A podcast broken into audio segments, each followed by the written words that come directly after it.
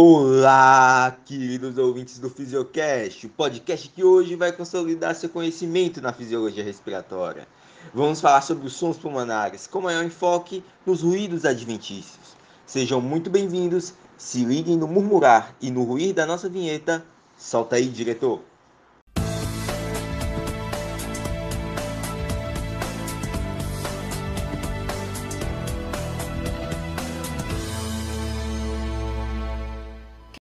E aí, ouvintes, vocês sabiam que o nosso pulmão pode apresentar vários sons ao escuta? Sabiam que esses sons variam a depender do comprometimento pulmonar? Pois bem, para conversarmos sobre esse assunto, que fará parte da prática clínica de muitos de vocês, convidamos o pneumologista Dr. Pleurino, que irá falar um pouco sobre os sons pulmonares. Olá, ouvintes do Fisiocast. Realmente, os sons pulmonares são muito importantes para o raciocínio clínico e nos direcionam ao diagnóstico em muitas situações, além dos demais aspectos do exame clínico do aparelho respiratório, obviamente. Então, doutor, poderia explicar para nossos ouvintes os principais sons pulmonares?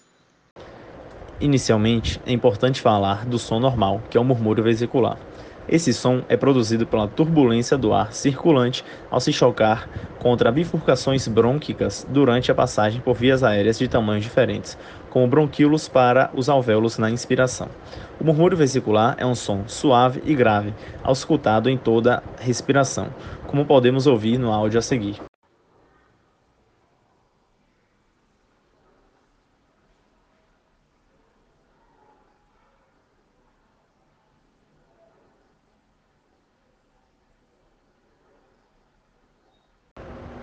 Considerando que os murmúrios vesiculares advêm da turbulência do ar circulante ao se chocar contra as bifurcações broncas, é importante pontuar que a diminuição ou mesmo a abolição desse som é sugestivo de alterações patológicas que impedem o fluxo aéreo e essa turbulência, como é o caso do pneumotórax. O pneumotórax é a presença de ar entre as duas camadas da pleura, resultando em colapso parcial ou total do pulmão. A abolição do murmúrio vesicular ocorre em razão da menor expansibilidade pulmonar, com redução do fluxo respiratório nessa área e maior distância do lobo da parede torácica. Que interessante, doutor. E quanto aos sons anormais? Esses sons são chamados de ruídos adventícios e podem ser causados por diversos comprometimentos pulmonares. Os principais são estertores, sibilos, roncos e atrito pleural. Os estertores são produzidos quando bolhas de ar fluem por secreções nas vias aéreas. Podem ser classificados em finos, também chamados de crepitantes, que são semelhantes ao som do atrito dos, dos fios de cabelo ou abertura de um velcro, ou grossos, também chamados de bolhosos, semelhante ao som de líquido borbulhando. Os estertores crepitantes são sons agudos que ocorrem ao final da inspiração. As zonas acometidas correspondem àquelas influenciadas pela força da gravidade e não se modificam quando solicitamos que o paciente tussa. Esse som ocorre devido à abertura sequencial das vias respiratórias anteriormente fechadas devido à pressão exercida pela presença de líquido ou exudato no parênquima pulmonar, o que explica o seu aparecimento. Por exemplo, na pneumonia e na congestão pulmonar da insuficiência ventricular esquerda. Vamos ouvir agora os estertores crepitantes.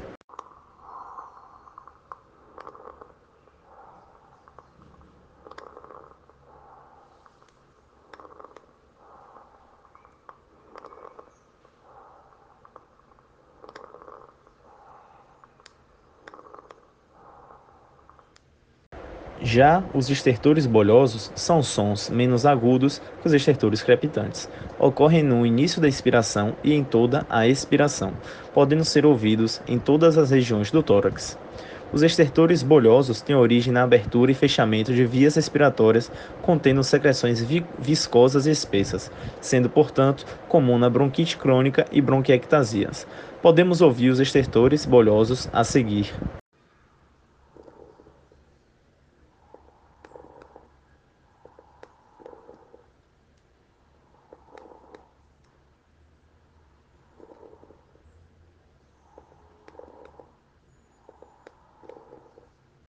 Nossa, doutor, e eu que achava que estertores era tudo uma coisa só. Muito legal essa diferenciação que o senhor trouxe. Mas agora também tem aquele chiado no peito, que muita gente costuma falar. O que seria afinal esse chiado, doutor? Bom, esses são os famosos sibilos. Os sibilos se assemelham a assobios ou sussurros e ocorrem quando o ar flui rapidamente por vias aéreas obstruídas. Classifica-se em difuso quando se distribui por toda a extensão pulmonar ou esparsos quando ocorre em regiões mais específicas. Os sibilos podem estar presentes na asma, principalmente durante a crise, no enfisema e em obstrução de vias aéreas. Vamos ouvi-lo.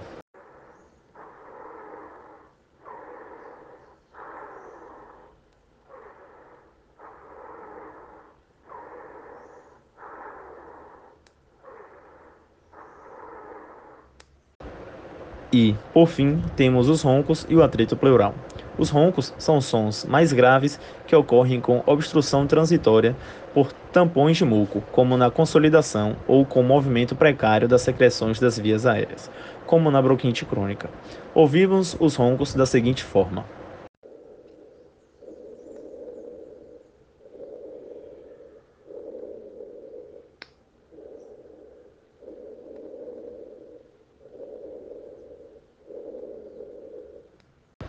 Já o atrito pleural é semelhante ao som produzido quando se pisa em folhas secas e é causado por uma resistência friccional no deslizamento das pleuras parietal e visceral. Esse som é mais intenso na inspiração, melhor escutado nas regiões axilares inferiores, e acontece quando as superfícies pleurais estão irregulares ou espessas por células inflamatórias ou neoplásicas, ou também por depósitos de fibrina.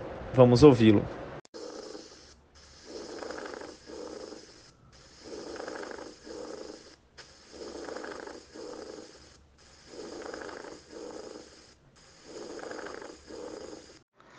Muito obrigado, doutor, por essa verdadeira onomatopeia fisiológica.